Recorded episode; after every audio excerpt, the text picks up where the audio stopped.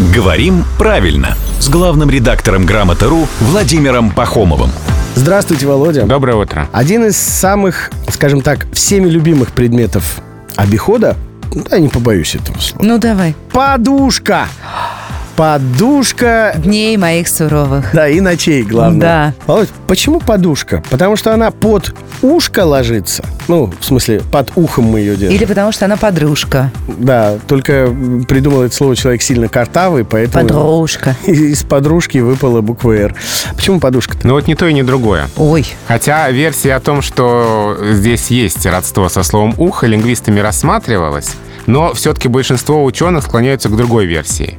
А, К тому, что здесь корень тот же, что дух, то есть что-то надутое. Ага. Она же Надуто. А- Надуто. А, я уж думала с духом, Да. в смысле, что когда ты спишь, дух там тоже твой отдыхает, какая-то религия Нет, там нет, примешана. Нет, нет, что-то надутое. Ну, здесь и славянские корни, как в чешском «духна», например, как в сербском «духна перина». Вот это «Духна слово. Да, перина». да, перина, да. То есть что-то вот надутое, что так удобно, мягко под головой расположено. То есть то, что лежало на поверхности, потому что оно под ушком, филологам не понравилось, и они решили копнуть. Ну, ладно. Ну, если все в языке было бы так просто, то и меня, может быть, здесь не было бы. Говорят, кратчайшее расстояние между двумя точками – это рубрика «Говорим правильно».